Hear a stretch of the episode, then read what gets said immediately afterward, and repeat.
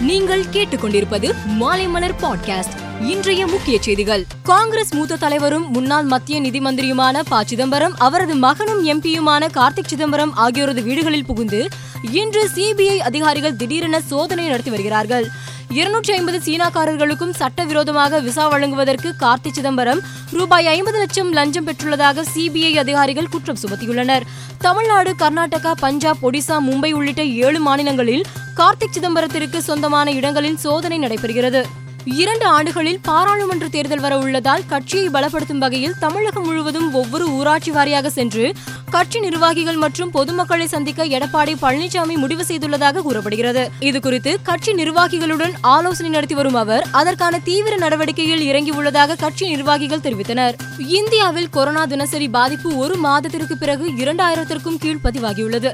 இதன்படி கடந்த இருபத்தி நான்கு மணி நேரத்தில் புதிதாக ஆயிரத்தி ஐநூற்றி அறுபத்தி ஒன்பது பேர் கொரோனாவால் பாதிக்கப்பட்டு உள்ளதாக மத்திய சுகாதாரத்துறை தெரிவித்துள்ளது.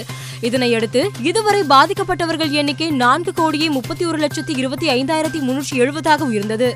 கொரோனாவுக்கு மேலும் பத்தொன்பது பேர் இறந்துள்ளனர். சிகிச்சை பெற்று வந்த இரண்டாயிரத்தி நானூற்றி அறுபத்தி ஏழு பேர் நேற்று குணமடைந்து டிஸ்சார்ஜ் செய்யப்பட்டனர். வங்கிகள் விவசாயிகளை மட்டும் துன்புறுத்துகின்றன என உச்சநீதிமன்றம் கண்டனம் தெரிவித்துள்ளது. மத்திய பிரதேசத்தைச் சேர்ந்த மோகன்லால் பாட்டிதர் என்ற விவசாயி மகாராஷ்டிரா வங்கியிலிருந்து ரூபாய் முப்பத்தி ஆறு புள்ளி ஐம்பது லட்சம் கடனாக பெற்றிருந்தார். அந்த தொகையை அவர் திருப்பி செலுத்திய நிலையில் மேலும் பதினைந்து புள்ளி ஐம்பது லட்சம் செலுத்த வேண்டும் என வங்கி கூறியிருந்தது. இது தொடர்பாக தொடரப்பட்ட வழக்கை விசாரித்த உச்சநீதிமன்றம் தொழிலதிபர்கள் கடனை திருப்பி செலுத்தாவிட்டால் வழக்கு தொடுக்காத வங்கிகள் விவசாயிகள் விவகாரத்தில் மட்டும் சட்டப்படியான நடவடிக்கைகளை மேற்கொண்டு அவர்களை துன்புறுத்துகிறது என கூறியது. அகதிகள் விவகாரத்தில் ஐரோப்பிய நாடுகள் இரட்டை வேடம் போடுவதாக சர்வதேச ரெட் கிராஸ் சங்க தலைவர் பிரான்சிஸ்கோ ரோகா தெரிவித்துள்ளார்.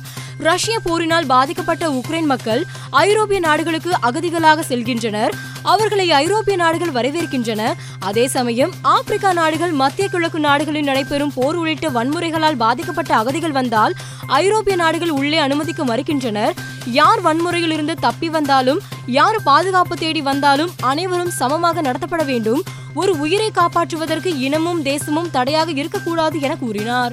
பிரான்ஸ் நாட்டின் அதிபர் தேர்தலில் வெற்றி பெற்ற இமானுவேல் மெக்ரான் இரண்டாவது முறையாக அந்நாட்டின் அதிபராக பொறுப்பேற்றுள்ளார். அவர் முந்தைய அரசில் தொழிலாளர் மந்திரியாக பதவி வகித்து வந்த எலிசபெத் போர்னியை புதிய பிரதமராக நியமித்து உத்தரவிட்டுள்ளார். புதிய பிரதமர் பருவநிலை மாற்றம் தொடர்பான கொள்கைகளை செயல்படுத்துவதை விரைவுபடுத்துவார் என்று அதிபர் இமானுவேல் மெக்ரோன் தெரிவித்துள்ளார். குஜராத் டைட்டன்ஸ் அணியுடனான ஆட்டத்தின் போது மும்பை இந்தியன்ஸ் அணியின் நட்சத்திர வீரர் சூரியகுமார் யாதவிற்கு இடது கையில் காயம் ஏற்பட்டது. இதனால் அவர் ஐபிஎல் ஆட்டங்களில் இருந்து விலகினார் இதையடுத்து சூரியகுமார் யாதவிற்கு பதிலாக உத்தரகாண்ட் மாநிலத்தைச் சேர்ந்த வேகப்பந்து வீச்சாளர் ஆகாஷ் மத்வால் மும்பை அணியில் விளையாட ஒப்பந்தம் செய்யப்பட்டுள்ளார். மும்பை அணியின் நெட் பந்து வீச்சாளராக இருந்து வந்த அவரை மும்பை அணி தற்போது ரூபாய் இருபது லட்சம் கொடுத்து வாங்கியுள்ளது. தாமஸ் கோப்பை பேட்மிண்டன் போட்டிகள் தாய்லாந்து தலைநகர் பாங்காக்கில் நடந்தன. இதில் இந்திய அணி மூன்றுக்கு பூஜ்ஜியம் என்ற கணக்கில் பலம் வாய்ந்த இந்தோனேசிய அணியை வீழ்த்தியது.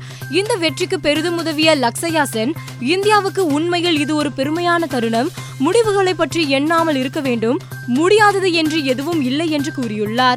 லக்ஸயா சென்னுக்கு அரசு சார்பில் ரூபாய் ஐந்து லட்சம் பரிசு தொகை வழங்கப்படும் என கர்நாடக முதல் மந்திரி பசவராஜ் பொம்மை அறிவித்துள்ளார். மேலும் செய்திகளுக்கு மாலைமலர் டாட் காமை பாருங்கள்.